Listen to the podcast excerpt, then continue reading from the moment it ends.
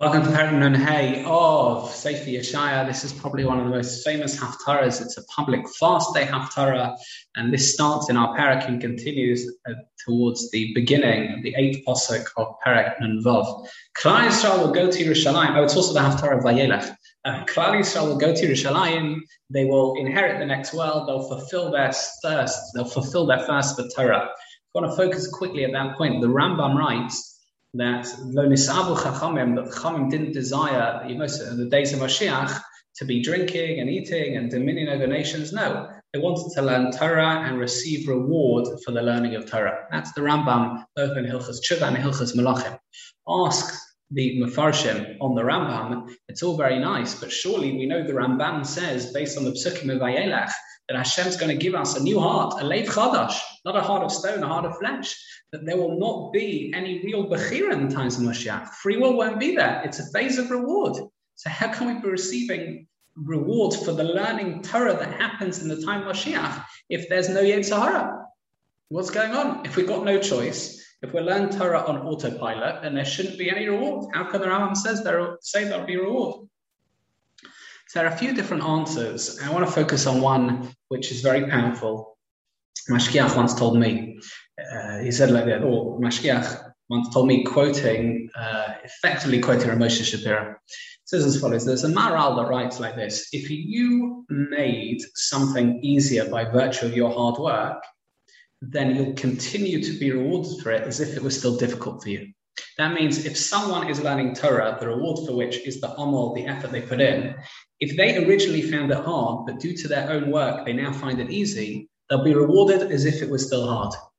If you build yourself such that your mitzvahs bring the Geula, then even if when the Geula comes, you will not have free will, or at least the same level, you'll still receive reward because it was your mitzvahs that made it easy, that brought the Geula. That's how they want to say the Pshat lives in the Rambam. Interesting, based on the Maharal. Now, the Radak in Pasuk base says that the Torah is a pleasure of the soul, its life. We know this uh, this concept that the soul loves Torah. In fact, Hashem hides us uh, or prevents us feeling the full um, enjoyment of the soul in learning Torah, or we would never stop learning it. The Radak says Torah is compared to water. It's the beginning of the Radak and Pasuk and just like you can't exist without water, you can't have a world can't have uh, it can't exist without the wisdom of Torah. As the Gemara talks about the water, the Gemara in Taanis talks about water uh, and, and Torah in reference to a humble place. In other words, just like water flows to a humble place, so to Torah is to be found as someone who's humble, as the Maharal says, that Torah is nivdal, it's, it's sichli, it's not a physical thing. If you are gaiva, if you are haughty, you limit yourself. But if you're anov, if you're humble, then you can be anything and everything, and that is sichli. Um, what else do we have in Pasuk and Hay? So Yeshaya also compares Torah to wine and milk. It gladdens like wine and nurtures like milk.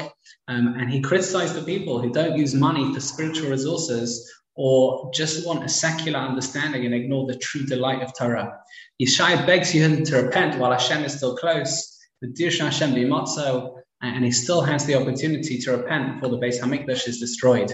Says no one has sinned too much that they can never repent, says Yeshaya. And Hashem is always willing to forgive. And Hashem doesn't want a rasha to be dying, Hashem wants a rasha to be doing tshuva.